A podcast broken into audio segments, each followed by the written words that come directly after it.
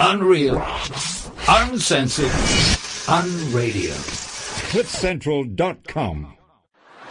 Uh, growing up in Mississippi, my prayer was for as long as I can remember God, use me. Use me. Use this life. I don't know what the future holds for me, but I know that there is a vision for my life that is greater than my imagination can hold. Use me. Use me. What would you have me to do? And that dream, that desire, that prayer brought me somehow to television. And she's gonna learn that this life will hit you hard in the face. Wait for you to get back up just so it can kick you in the stomach. But getting the wind knocked out of you is the only way to remind your lungs how much they like the taste of air.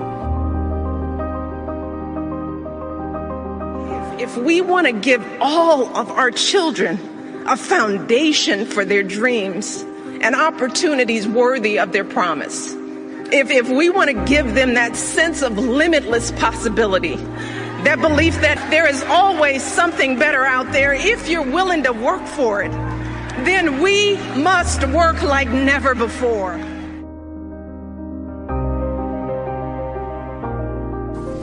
To those waiting with bated breath for that favorite media catchphrase, the U turn, I have only one thing to say.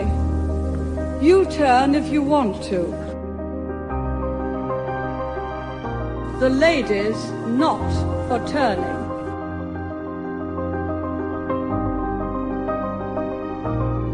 You might never fail on the scale I did, but some failure in life is inevitable. It is impossible to live without failing at something unless you live so cautiously that you might as well not have lived at all, in which case you fail by default. Each of us must truly be a woman in the world. We need to be as fearless as the women whose stories you have applauded, as committed as the dissidents and activists you have heard from, as audacious as those who start movements for peace when all seems lost. Together, I do believe it is part of the mission to ensure that people everywhere, women and men alike, finally have the opportunity to live up to their own God given potential.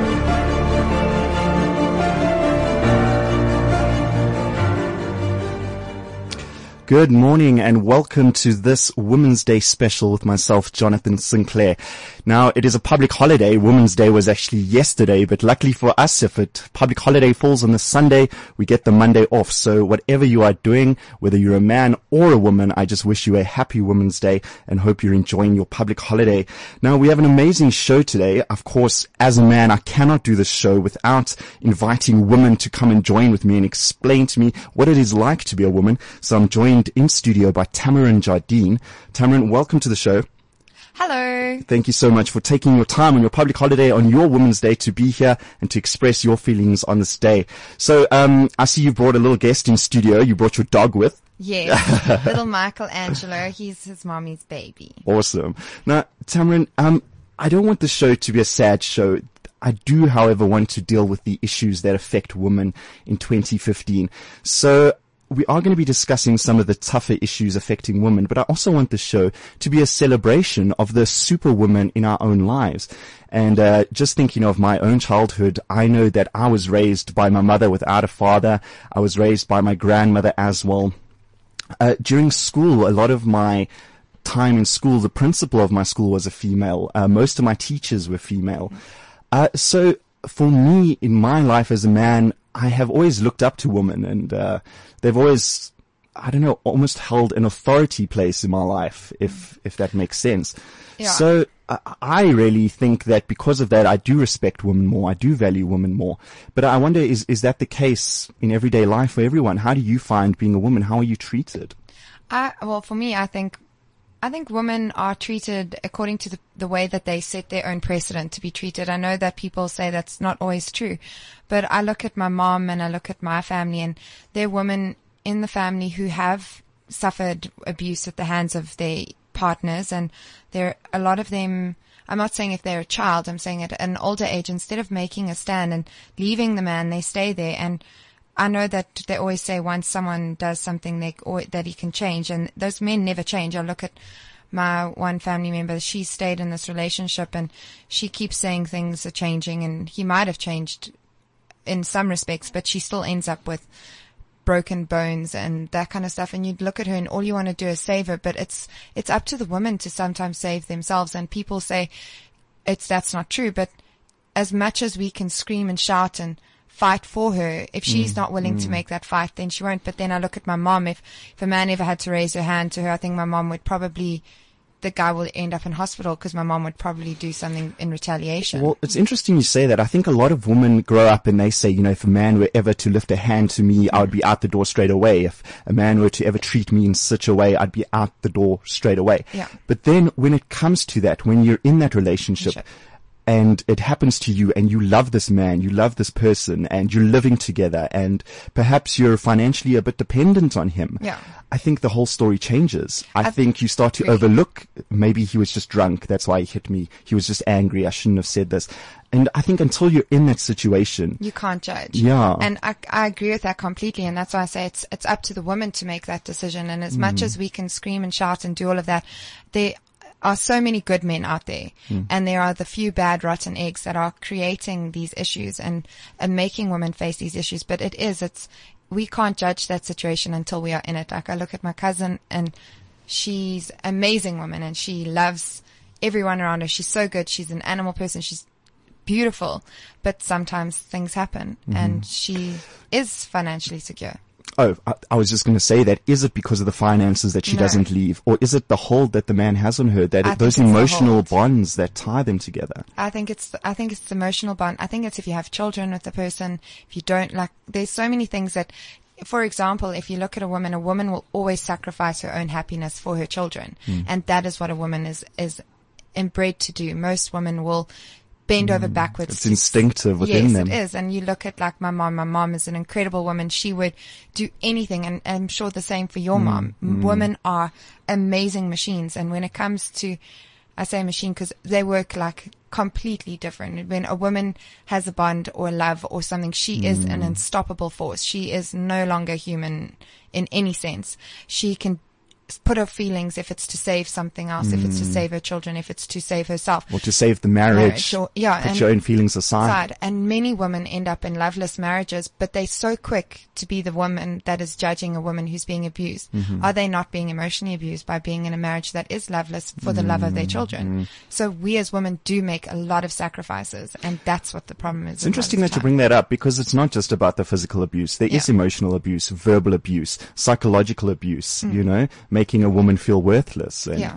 and in that way, she feels she needs to be with you to validate herself. Completely. And that's why I think a lot of people, a bruise is a lot easier to see, Mm. but the emotional abuse runs so much deeper than any bruise you'll ever see. Mm. I think it's so easy to sit on the outside and say it's this woman's own fault. Why did she let that happen? But I think when you're in that situation, that's only when you understand the emotional bonds, the intricacies of what is really going on. Yeah. But let's just get all the negative stuff out the way. There are 12 big issues that are affecting women globally in 2015. And I think the the first one, and let's just kick it off with this, is lack of access to education. So, uh, one quarter of the girls in the world aged 15 to 24. Now, this is in developing countries, hey? They have never completed primary school. Of the 774 million illiterate people in the world, two thirds are female. Now, that is a shocking statistic. But the thing is with that, men, uh, and if you're in a household and you can only afford education for one child, Yeah. w- It's and gonna you've be got, the boy, isn't it? Yeah, you've got two girls and a boy. Mm. Whether the girl is probably going to finish schooling and do much better than the boy, in in cultural beliefs, man is meant to provide. So Mm. women do take a back seat in that, and that's in a lot of cultures across the world that believe in that. Well, uh, let's hear what Malala Yousafzai has to say about this. I was going back to Swat from Islamabad, and on my way, I saw a girl, and she had a needle kind of stick that was not pen, and she had a paper of some advertisement, and she was trying to write with that. And I saw that girl, and she was selling oranges with her father. And I saw her in the Malakand. That's a very beautiful place. So I felt in my heart that why not this girl goes to school? Why not she study? Why not she learn about oranges, that where the oranges come from? Why not she study about trees, about plants, instead of working all the day? And I could, and I could see that she loved education. And when I asked her, do you love school? She was really committed for education, but she couldn't go to school because she was a very small girl. Nearly, her age was nine or ten. So I said to myself that Malala, now you need to work for education of girls. And you need to work for the education of every child. Because usually we talk about terrorism, but not only terrorism is the hurdle, there are many other things that are stopping girls to go to school. We can see that children are suffering from child labor. Because of poverty, they have to do child trafficking. They are victims of early forced marriages. They are victims of sexual violence. And as well as the cultural norms and traditions are stopping them. And her only job and her only life is just to cook, feed children, give birth to children, take care of her husband, her mother-in-law, her father-in-law. That's the life of a woman in Pakistan, in India. So that's why I wrote the book to tell the story to people that this is what is happening in the developing countries. On one side of the world, we can see that the main issues about female is that what kind of clothes should they wear, it's about fashion, it's about designing. But on the other side, in the suffering countries, women are starving for education. People are homeless. Children are starving for food. They, are, they, are, they have thirst and as well as they are starving for education. So that's why I want to tell the world that let's think about these people and let us think about these children and let us help them. And through this book, this is not only the story of one girl, this is a story of every girl who has been suffering from terrorism in Pakistan and in Afghanistan. Yes, that was Malala Yousafzai talking about girl education around the world and what a challenge it is for these girls in especially developing countries to to have an education. And I suppose when you're battling to put food on the table I think in a family education tends to take a back seat. Yeah. and Tamarin like you were saying earlier if there is a boy in the family and you can only afford to educate one child because the boy has to grow up to be the breadwinner more than likely he's going to be the one to go to school. Uh, let's get through some of these other issues that are facing women globally in 2015 the next issue is equal pay now, women experience a pay gap compared to men's wages for the same work. So let's just go with America because everything is based on the dollar. So in America, a woman earns 81 cents for every dollar that a man earns. So that just shows you that there is still a pay gap. And in America, which is a first world country, Country. you can just imagine what it's like in developing countries. And I think this, this pay gap is what causes a lot of the abuse when the man knows that the, the woman, in his life is dependent on him to have food and to, to have shelter. Um, But do you think the equal pay? I'm saying in, in it's usually based on a man. A, like when I went started studying law, everyone was like, "Oh, why do you want to go into a man-dominated world? Why does it have to be a man-dominated world?" Yes, okay, I'm not practicing law because I'm very airy and not a lawyer. but why does everything have to be seen as a man-dominated world? So who, in essence, determines a woman's um, pay is a man. Mm. So the, why does a woman get paid less? Because in a man's mind, and when I was going for interviews, they would always say, "When are you planning on having kids?" Mm, mm. Do you ask the man the exact same question when Yeah. you're in the interview? Just because I'm a woman and I'm 26 years old, well, not now, but then I was 26, and people would be like, "When are you planning on having kids?" Why do you have to ask me? I don't know.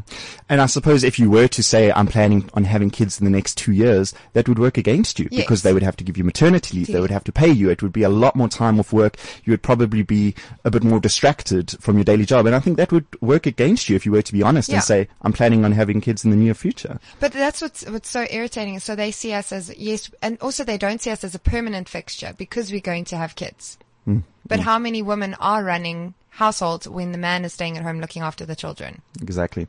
Let's talk genocide. Women make up 80% of all the refugees and displaced people in the world. So 80% of refugees in the world are women. Now this uh, leads to things like uh, genocide, sexual abuse, sexual exploitation. So that is just a shocking statistic that eight out of every 10 are female of people But I think also because a lot of the time is that women are the ones that are will run away, whereas men will Mm, be will be rallied into the wars or and a lot of the times, like if you look back at countries when genocide happens or something happens, they will tend to kill the man because Mm. a woman is less of a threat. Who says I can't pick up a gun and shoot you back? Mm. Yeah. Not saying that they should go and start killing women in terms, of, but men don't see us Mm. as such a threat. They see us as a weaker individual to them. Early marriage. More than 64 million girls worldwide are child brides. 46% of women aged between 20 and 24 in South Asia and 41% of women in West and Central Africa. Reports show that they are married before the age of 18. So, I think, how can you commit to somebody for the rest of your life when you're still a teenager yourself?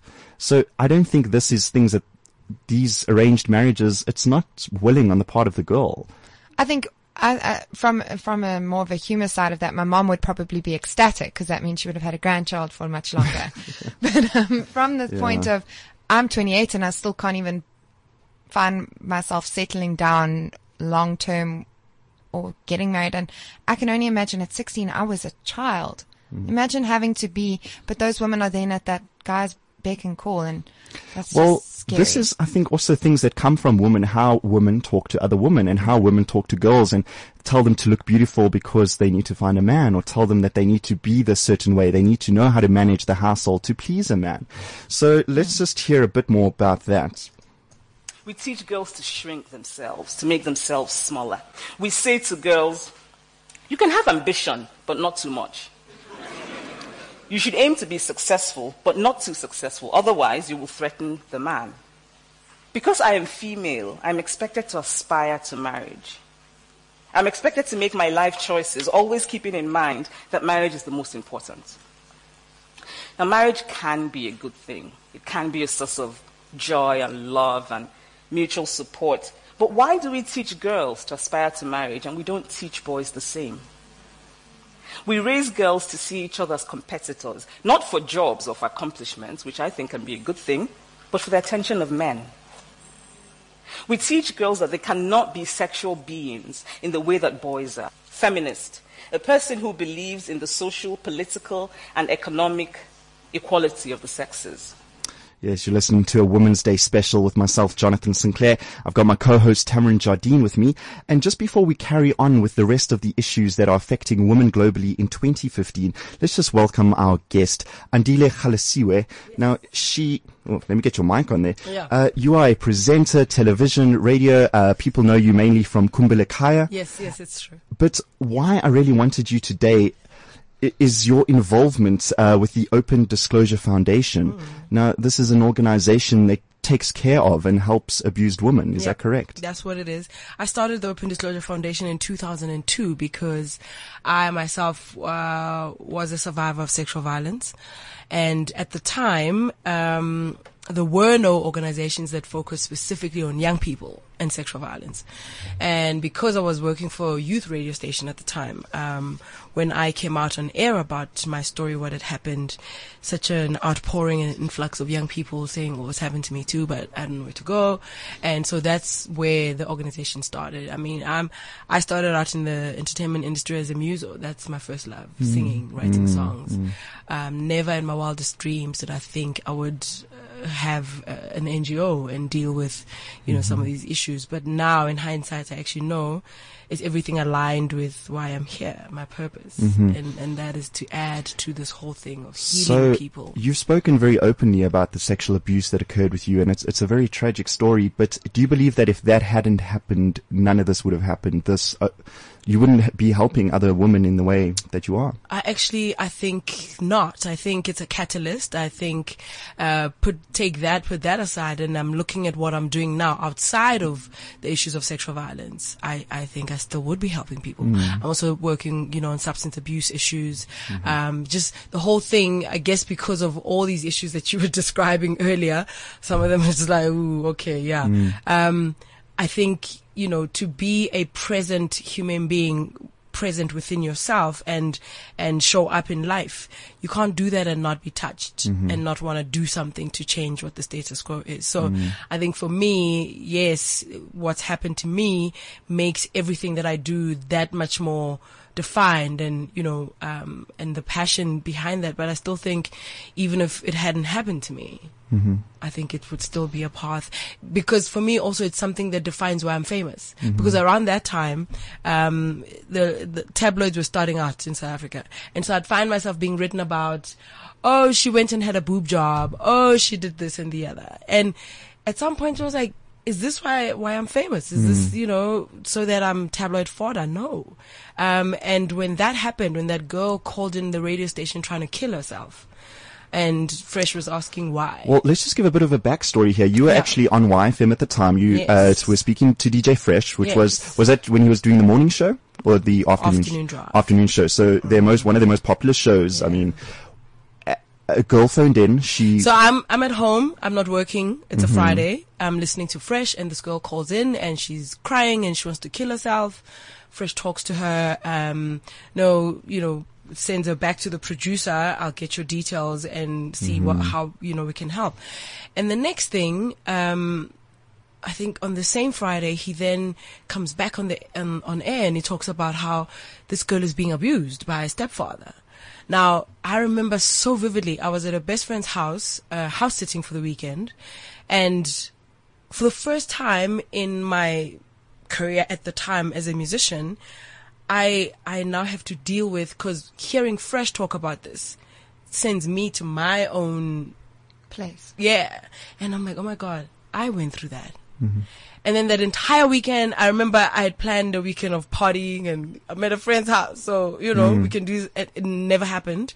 In fact, it just was a spiraling out of, out of, I don't know, I think out of emotion, not, not necessarily out of control, but my emotions just came flooding out because for the first time in a long time, I now was faced with this and the fact that I hadn't said anything to many people in my life and what am I going to do about this? Because now this girl can't kill herself. Mm. It's not her fault. She needs to get help. Okay, but you can't help her. Who's going to help you? You know?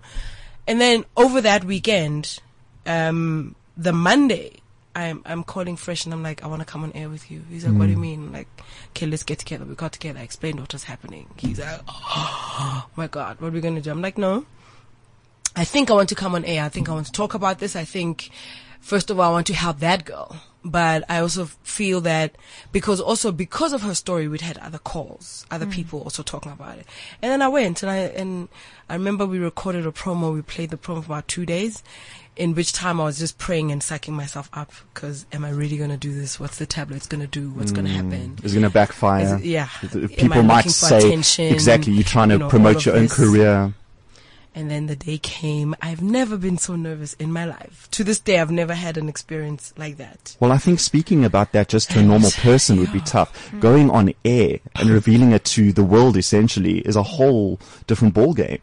But it was one of the most, it was a birthing moment. It was mm. a death moment and a birthing moment because in one interview, I had people who were listening on the radio on the highway turning around and off ramping and coming to Bertram's. We're still at Bertram's. And by the, the, by six o'clock when the show finished, we had, I don't know how many people outside of the studio and said, okay, we want to talk. I've also gone through this. Mm. Some people also in the, in the, in entertainment industry. Um, I remember a guy, we all know the guy and he was like, my wife has gone through this and I, I've never known how to deal with it because Mm. something happens to her. It's either she smells something and then she Oh, yeah, knocks it down. triggers it. And then she just won't talk and I can't touch her and whatever, whatever. And, and so, and the, the phone calls. And so Mm. actually Fresh and I started Open Disclosure. it was more my passion, but he helped me um, start it because at that point it was like you've opened wounds, you can't just leave it out or leave people like that. So Mhm. then the business of everybody would call, calling them back. Okay, let's find a place where can everyone get together. So that's why at times I would have these meetings with these people I'd, I'd never met um, at a park somewhere because we didn't have a, a venue. Other times we'd use, you know, YFM uh, premises over the weekend. Um, and then I, I remember um, being invited by one of these NGOs who dealt with this. And I had my first counseling, sh- they had a, a conference in Cape Town. I had my first counseling therapy session in my hotel room with this beautiful older colored lady, um, in Cape Town. That was the first time ever that I had sat and now was recalling what had Mm. happened and was explaining this to everyone. And obviously before, um, doing that interview, I'd had to go home and say to my mom, look, this is what's happened. And my mom was like, what? Okay, so your mother didn't know about the abuse that had taken place at that nobody, time. Nobody knew. Nobody knew because it also, I mean, it, it, this is what saddens me about the work I do in 2015 that there's still a girl out there who still can't say anything to anybody. Mm. I would have thought that, you know, f- with the advent of all these campaigns and all this work Mm. that has happened from then up till this point, that if your child sits in, you know, across from you and says, mommy, so and so is touching me, that you're not going to want to smack her and tell her to shut up because this isn't true, um, because you Mm. want to protect her ever. But it's still, that's, that's what's happening. So, um, I had to tell my mom and I, I, I'm so grateful that on the day that I was supposed to do the interview, somehow because of work, she was called in to go out of town. But I didn't want her to hear this with everybody else. Mm. I'd mm. already shared with her, but I, I felt like whatever fresh, uh, because I said to Fresh, don't hold back. Ask me mm-hmm. whatever you want to ask me. Let's, if we're going to do this, let's really do this. Mm-hmm. And so I didn't want her to, along with Gauteng and you know whoever's listening to hear. So I I said everything to her. She told my uncles because obviously then my uncles were like, where is he? Because Mm. she was never married to my dad. Um, she was a singer. He was a. I mean, she yeah, she was a singer and a model. He was also a singer, and it was one of those. So, um, he was not in our lives. And then she says to me, I remember a day where he called and he apologized out of nowhere. I hadn't heard or, or heard from him or seen him, and he just he called and he said So it was sort of a general apology, not, yeah, nothing specific. Yeah, he he just was like, no, for everything I've ever done to you and, and our daughter, I'm sorry. I hope you guys are fine and whatever. My mom's like, that's weird. I'm fine. I'm married. Mm. She's in school. She's okay. You know. So when I told her this, she's like, that's why. Then he called and said all those things. I didn't. I, she didn't get it at that point. So yeah. So but the thing about that experience is that it then catapulted me to all these other things Mhm. um, and helping women. And I, I really thought in 2015 we'd be saying something different, Mhm. but we're not. But do you think, and you said earlier that your experience hadn't, would, you would still be where you were today. Yeah. But do you not think that had you not had that experience, you wouldn't have been able to help as many people? Because you've opened up a way of communication because Sure. a human, humans want to create a connection. Sure. So if you weren't, if you hadn't experienced it, people probably wouldn't be as forthcoming with you because they can't create, like connect to you on that Yeah. level. But I also believe that we are what we intend. Hmm. So for me, intention is everything. And so whether I've experienced something or not, but if my intention is to send through to you energy that heals, whatever it hmm. is, you know, the subject, um, I might not have had breast cancer, but I, I, I could be able to sit with a woman who's going through breast cancer and not know exactly what she's going through, but know the general state of Yeah. pain and, you know, discomfort and dis-ease Mm. that she's in. And if my intention is pure, she'll receive me that way. So I think always having life is about a story. Yeah. No better place that tells a story or wants a story like America. That's why they even fake these stories. And I get that, that life is about a story. And in order to change people's lives, you have to have had your own story. Mm. But I also think that that should never be something that, that hinders us from extending ourselves and, Yeah. and, you know, and being empathetic. That's a valid point. Yeah. How does the Open Disclosure Foundation help these women? Does it just get them around to talk about it relay their experiences.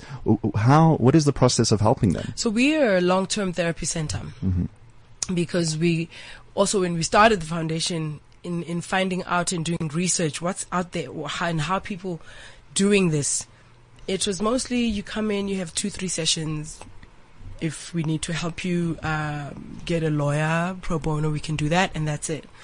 But so for us and i've seen it you know with with myself um, too that even all these years later something can happen. Somebody can either say something or i can see something and it'll trigger. Mm-hmm. and it's not as as hectic as it would be for somebody who hasn't gone through therapy because I've gone through all the the angles. Mm-hmm. So you almost have tools to deal with those triggers. Yes, yes. So, so for, for, for us at the core, it's that. That's why it's a long-term therapy center. Mhm. We know that, um, rape touches your soul and, and, and seems to damage the core of who you are. And in order to try and, and repair that, it's not going to take five sessions. So you're not saying to women, "Come, we're going to heal you." You're more saying, "We're here to help you, give you tools to cope with what has happened to you." You can never take it away. No, no, no. We can never take it away, but we can actually empower you so that you have dominion or power over this situation as opposed to that the other way around. Because the thing about sexual violence that people don't get is that it affects every area of your life. Hmm. So whether it's relationships, whether it's work, whether, you know, socially, how you relate with people. And, and so that's why for me, even when I was hands on, um, doing, giving therapy, I would make sure that we go through some women who have not been raped cannot stand the sight of their own bodies. Hmm. And if you can't love yourself and you, you can't look at yourself and, and appreciate who you are, how then are you going to be able to give yourself to Hmm. whoever, the next person? How are you going to even excel at work? You know, and bring your, your core out. So, so for us, it's those things. Uh, I, I believe a lot in group therapy because I think, um, also when you are in that group, that's where you realize whether your story is more hectic or less Mm. hectic than the next person's. But also at the core of that is where we can then all share. Cause this is the thing. As humans, we all have coping mechanisms. Mm-hmm. And they're not studied, they're not, you know, they, you don't have to have read about it wherever. Inherent in us are ways to deal with pain.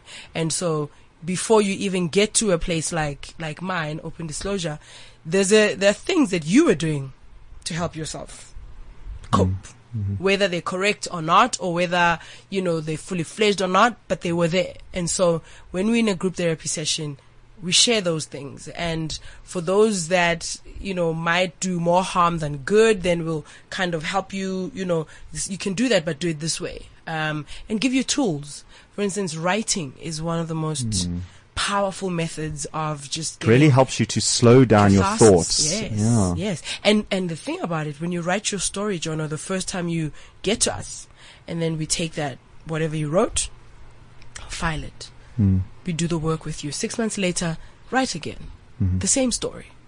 Take these two stories and read them. You'll see how you wrote it the first time and how you Mhm. wrote it the second time. Will tell you how far in your journey you are. Mm, mm. Because the first time we'll have a lot of hatred and anger towards either the person or to yourself. Mm. And For you're- allowing that situation. I was about to say, and you're a victim a lot Mm. in the first instance. But the more, through hindsight, the more you do the work, it's not about you, you know, saying, okay, or us saying, if you didn't wear that short skirt, he would not have mm. raped you. It's we're not doing that. But I want you to see yourself in the mix, in this pain, in this picture. What could you have done differently? Because that's the thing about rape. South Africans have a tendency of saying, oh no, she's lying. She cries wolf all the time. She says this person raped her, that person raped her, and this person raped her. Well, the truth is it does happen. Mm. It's like, I always use a, the analogy of, of a dog. If you, the three of us in here in this room are scared of, of dogs, if that dog were to walk in here and, well, let's say the two of you are not, and I am, Mm. it would want to bite me because whatever it is, whatever it is that I release, those pheromones that says The energy. I'm terrified. So same thing, you know, as a girl who's been through sep- uh, sexual violence, um, should you come across a perpetrator, even with your friends, chilling at a whatever, they'll always be Well, you you know- the one. Because also because you, give haven't dealt this- with yeah it. you give off um a, a woman who's a victim uh, has has that a man that is going to dominate a woman can sense which woman is the, can be the victim.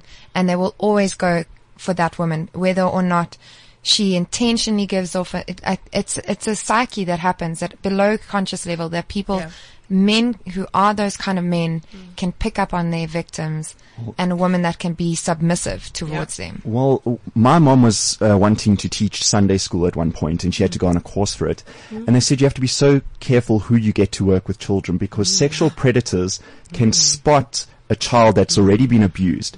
And it's so much easier to abuse that child because they've already been abused and they expect it and it's nothing new to them. And they can spot them a mile away. Of course, and they can groom them, and they can re-terrify them. Yeah. You know, Mm. so and but that's why even the the slogan for for open disclosure, talking is therapy. It's it's I can't I can't stress it enough. If you've been through sexual violence, no matter how long ago it happened, you have to get help for it. You Mm. have to you have to almost take yourself back from that experience. Because if you don't, you remain a victim all of your life. Is it necessary to get into the gory details in this therapy to actually talk about the physicality of what that person did to you? Mm. It is. Mm. It is. It is necessary to even describe the smell. Mm. And I know it's gonna make you wanna vomit. You're gonna, you know, but it's necessary because it, what what you give attention to or, or what you resist grows. So if Mm. you're gonna keep it locked up somewhere, it'll always be that thing that, That niggles you in the yeah, back of your head. and it's powerful because you can't really deal with it. So actually, what? Look at all of it. Deal with it. Take your power back from it and move on. What about if you were to be a female victim of sexual violence and going to a male counselor? Is that something that could work? Mm. Or do, is it necessary to have another female there too? At a at a at a at a well, it depends at what point in your in your journey. Okay. I still for the first, oh my god. For the first time in my life, is it in 2015? Was it last year? I can't remember. Um, but for the first time in my life, I allowed myself to be massaged by a male. It had never happened before because it just was. They give uh. the better massage. I, Well, I understand. like, I don't know that that guy. Uh, uh Chinese man. He was average. Nah, he was average. But I it and I, and I knew all along that it had everything to do with my experience, Hmm. and it wasn't a thing of I'm scared.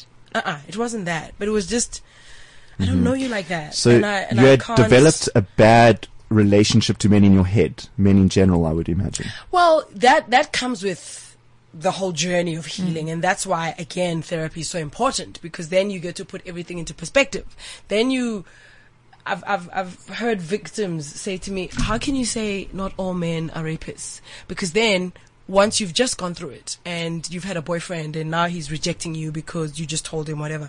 In your head, men are just Mm. these, you know, and, and I've had clients who'll then say, Oh no, I'm now lesbian. I'm like, no, you're not you're just going through something so painful that you can't bring your little brain and your mind and everything to deal with this. So it wasn't necessarily men are because I've, I've done that that that work, but it's I'm uncomfortable with you. You mm. it's still there that that part, and then. And then it was a challenge to me when, because it's my favorite place, this Chinese place. They do cupping and all kinds of things. And they're like, we only have a male. I was like, I'll call you back. I put the phone down and I had a conversation with myself. I'm like, mm. okay, so what's the worst mm. that could happen? Mm. It's in a place with, you know, everybody's there and you're getting a massage. The worst thing that could happen there would be the, a really bad massage. Yeah, And- exactly. You know, but in your brain, you need to. in it my to- brain. But then, and and it was such a great indicator of how far I've come as a woman. Mm. Because then I was like, exactly that. Okay, let's go, let's do it. So I called back and I was like, yeah, okay, we'll take the male.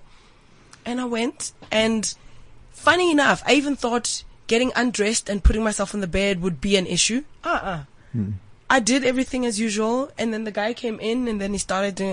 I was like, okay, he's too hard, and See, that's that's that's why I like. I think Mm. because they are harder than the females. yeah. 'cause the Now my females are- skin is hurting. I'm like, okay, that's the only thing. Okay, next, like, get me my females back, you know. But I'm glad that I went through that experience because for me, everything is an indicator of my journey.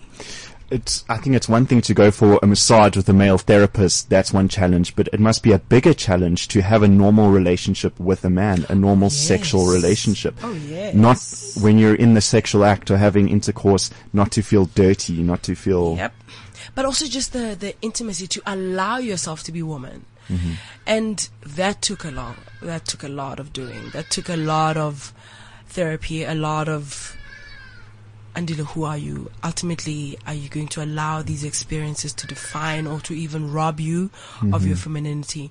I'm a strong female and my friends always t- tell me, always tell me that, but I love being a woman. I love being a girl. I love being a lady. But And now this is only since your healing process began. I would imagine before yes. that. Before that, it's like, but but that's that's exactly it. It's like, okay, who am I?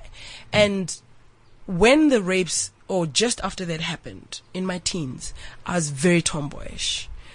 The way that I dressed, I mean, I remember I was sharing. You're trying with- to make yourself unappealing. I would, yes, I, when I was protecting myself, I was sharing with my boyfriend the other day. We we we know a, a mutual. Uh, we have a mutual friend, and I was saying.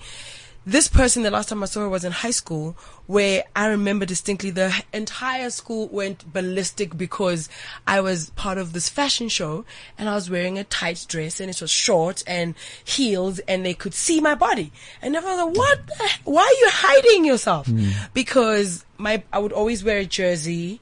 Uh, and if it sits there, then my blazer will sit there, just like my skirt. And, you know, uh, my socks, the gray ones were for winter, white ones, short ones for summer, but I would have my winter socks throughout the year and I was always covered. Um, because I guess I was trying to protect myself.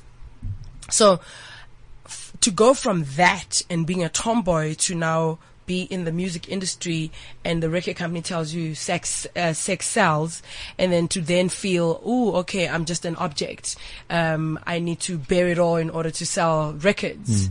I'm not going to do that um, and in fact my breakaway uh, my breakout single was somewhat of a sexy song and I realized that even those lyrics, I literally was trying to take my power back. But having relationships and being an equal partner and showing up in those relationships was hard. Mm. Was the hardest part of the journey. And and how I overcame that was through group sessions with Mhm. women where we would actually let's talk about it. Well, these group sessions, I would imagine, are like a microcosm of what is going on in the rest of the country.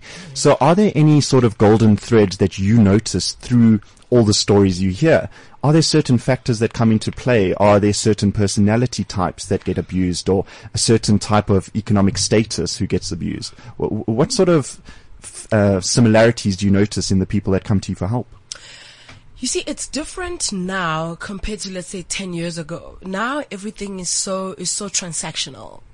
Um, the rapes also are now more intimate, for lack of a better word. It's it's women are getting raped by people they know, Or even by their partner, By their yeah. partners, it's like ah, because he's a BEE guy, or because he's rich, or because he's this, he's that, and you know it's an unequal relationship.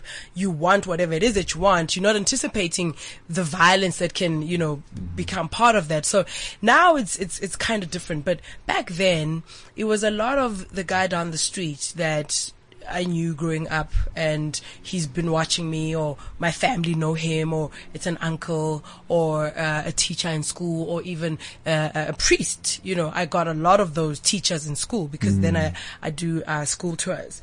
And, and one thing always though that for me was always a thread amongst the women is how after the rape, you you are literally silenced you you if you don't have that friend or that one person that you say something to and then that person is brave enough to either pick up the phone call me the foundation or whoever then you literally are left to deal with this whole thing by yourself Mm.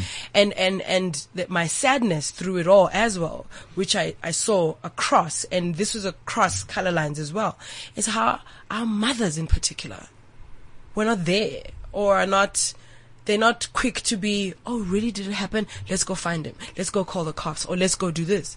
It's almost like you can tell it today and they're going to look at you. They might not outright at that moment say, oh no, you're lying or oh no, you're not telling the truth.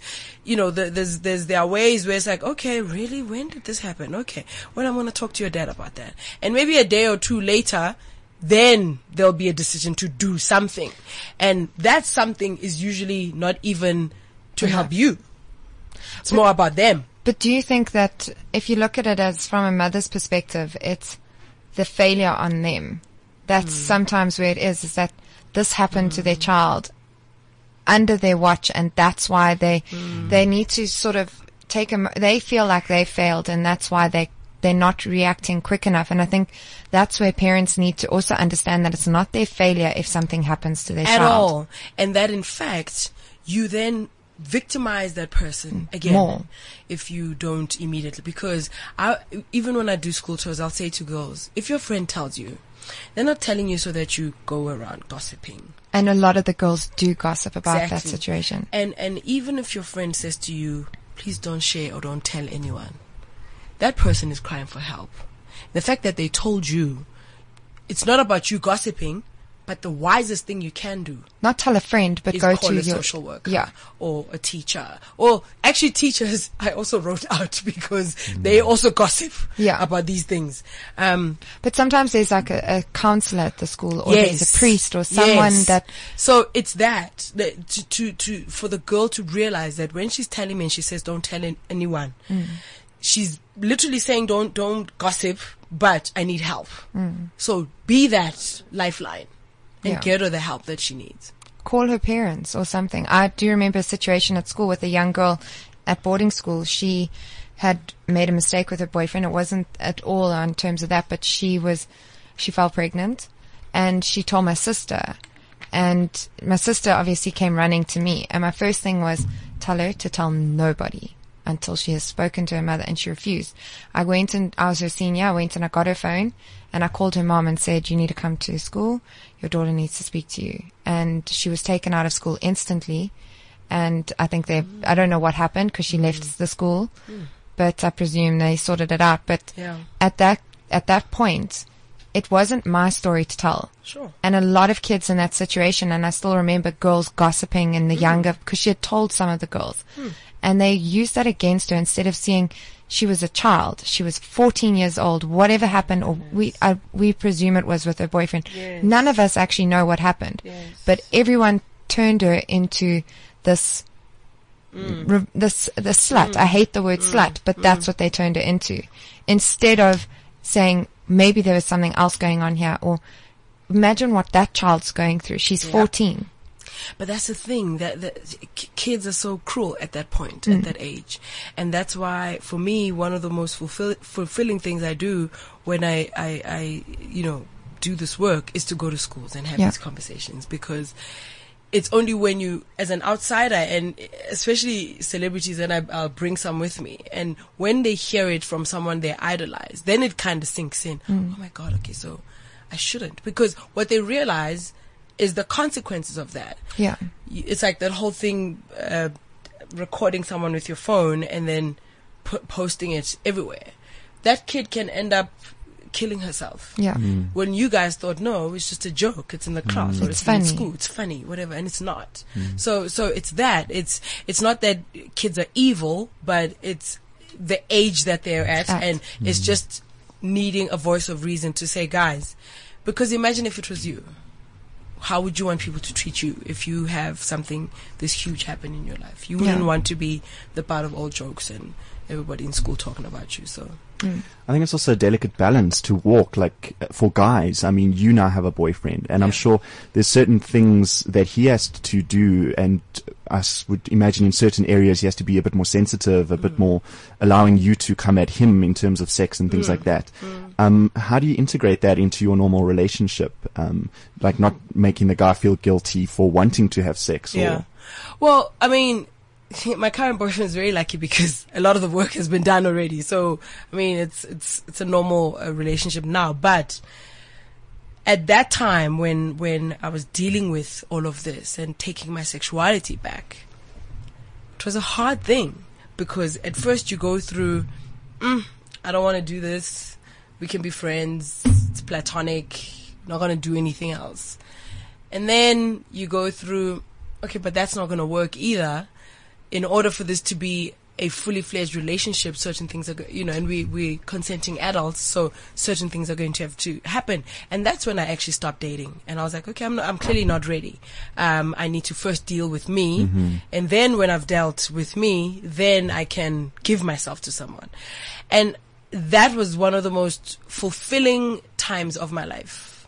Um, because I really did take my, my, my sexuality back and, and the, the therapy sessions that I would go through, um, cause you have to strip yourself down to everything if you really want therapy to happen.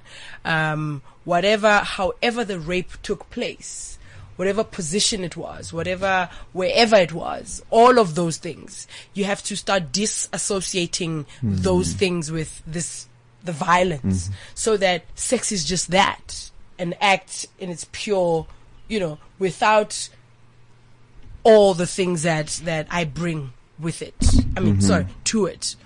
Um, and that's why for me, therapy is so key. And I say to women, if, cause if you don't do that, then when you do get that trigger, your boyfriend is going to be your, your, your, your perpetrator. Mm. And, and relationships break because of that. Cause you now, he does something because he thinks you're experimenting and it's part of your sexual life or he's trying to introduce something. And then to you, it reads as whatever happened Mhm, then mhm. that you never dealt with. Yeah. And so now when you see him, he wasn't part of that, but now he's part of that whole thing, Mhm. that whole, you know, And violence. then I suppose you could be build up some sort of resentment to him Exactly. subconsciously. in marriages, the guy that called me was going through exactly that. He's like, I love my wife with everything. And people look at us and think, you know, I'm famous, she's not, but they think we're this amazing couple. Mm. But we do not have a sex life. Because, and she hates the, what's it position? The missionary position. 'Cause she's looking at him. Yeah. And it, also feeling, you know, a victim. Mm. He probably was holding her down or something.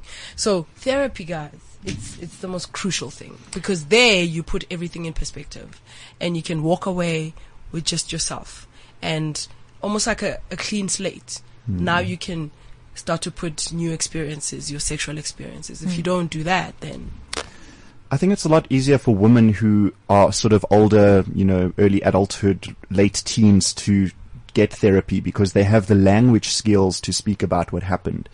But when it's a little girl, how do you cope with that? How do you bring that out of her and get her to explain what happened when she doesn't have the knowledge and the language skills to decipher it in her own mind? and and that's why part of why um, it was hard for me to deal with kids. I was doing work in, in primary school, and I thought I will be an alcoholic because every day you come home, you all I would have were was just the, the in my mind the pictures of these little kids and the words that are coming out of their mouths. Jonah, they Mhm. do have the vocab. They Yeah, do. and they have the They ability to draw it. They know what what it is. I mean, Mm. I'll never forget this little boy in Alex. That story still traumatizes me. I'm asking a question, what is rape? And they're giggling and they're laughing and they're like, ah! The one says, oh no, it's when somebody tries to do silly things to you, you know, and then different answers, whatever. And then this boy, and something just in me was like, oh my, mm, there's something wrong there. And I go to him and I give him the mic because he, he put up his hand. I'm like, so what is it? He says it's sodomizing. Mm. And then all the kids burst out laughing. But this work, you have to also be spiritually in tune because I understood why they were laughing. They didn't know the word. Because when they started laughing, I was like, okay, wait, why are you guys laughing? And I went to one of the kids who was laughing. It's not a amazing. You know, no, what is that? You know? And I was like, okay, okay, I understand where this is at. All right. And then I, I went back to him, like, what is that? And then instead of answering the question, he's now talking about what's happening to him. Every night when my mom sends me to Mm. this the shop, this man from next door, he follows me and then just before I get to the shops, he'll grab me and there's a bush and he'll take me Mm. to the bush and this is what he does and whatever, whatever. Just this boy explaining this. I look up, half of the school is in tears mm. because they're all going through this. Mm. I couldn't. I broke down. I took this boy, had to go to the principal's office with him. And next thing I know, we're sitting there with the principal. It's almost like half the school now is being also brought into the staff room to, because now all these kids are now, like, it was a nightmare. Went back to mm-hmm. the Department of Social Development. It was a state of emergency in that school. They sent social workers and because it's it's unthinkable hmm. That mm. you have an entire school community of kids all experiencing the same thing. Yeah. And and and I just thought I can't do this. Hmm. I got home. I wanted to have finish a bottle of wine by myself and cry my eyes out and be like, God, why? You know. Hmm. So so it's that, but it's also I don't think I have the stomach also to sit there and speak to a little girl or a little boy about sexual positions or mm. or what he did or what because to them it feels good. It's biology. You touch me in a particular way, it's gonna feel good. Now you're gonna add things. Is it wrong? Is it right? Whatever. I'm a kid. I don't know. Mm. Mm. But when they get older, they deal with that. And I look at my family, and a family member was as a young boy. It happened to him a few times, and and only now are his siblings and them dealing with it, and they are fifties and And it's hard, and only and a lot of kids only deal with it later on, and that's I think what's hard is that young kids don't understand. Ladies, I wish we had more time. Um, it's been such a tough topic, uh, but I really feel like we have helped people. And if people want to get hold of the Open Disclosure Foundation, how do they go about that? Okay, so you can get a hold of us. Uh, we are we have a Facebook page. We also have. Oops, I switched off my phone. oh, okay, this is Uh, well, terrible. uh, the- I'm gonna give you the numbers. I don't know them. Well, I think the heart. We have two website is best, hey? Yes, uh, uh, www.opendisclosure.org.za, uh, and our offices are in Soweto, um, and other offices where we deal with substance abuse are in uh, in Pretoria, North Rand. Tamarin, how do we keep up with you? At Tamarin underscore Jardine on Twitter, at Tamarin and Jardine on Instagram and Facebook. Ladies, thank you so much for joining us today for this Women's Day special. It's been an eye opener. It's been It a has. tough one, Yo. but I think these are conversations that need to take place. Yes. So thank you so much for joining us. Pleasure. Many people wonder where my secret lies. I'm not cute or built to suit a fashion model size. When I start to tell them, they think I'm telling lies. I say, it's in the reach of my arms, the span of my hips, the stride of my step, the curl of my lips. I'm a woman, phenomenally. I walk into a room just as cool as you please, and to a man the fellows stand or fall down on their knees. Then they swarm around me, a hive of honeybees. I say, it's the fire in my eyes, the flash of my teeth, the swing in my waist, the joy in my feet. I'm a woman, phenomenally. Men themselves have wondered what they see in me. They try so much, but they can't touch my inner mystery. When I try to show them, they say they still can't see. I say, it's in the arch of my back, the sun of my smile, the ride of my breasts, the grace of my style. I'm a woman, phenomenally. Now you understand just why my head's not bowed. I don't shout or jump about or have to talk real loud. When you see me passing, it ought to make you proud. I say it's in the click of my heels, the bend of my hair, the palms of my hands, the need for my care. Because I'm a woman, phenomenally, phenomenal woman, all you women, and me.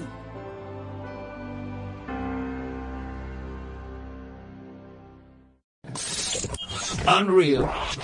Uncensored. Unradio. CliffCentral.com.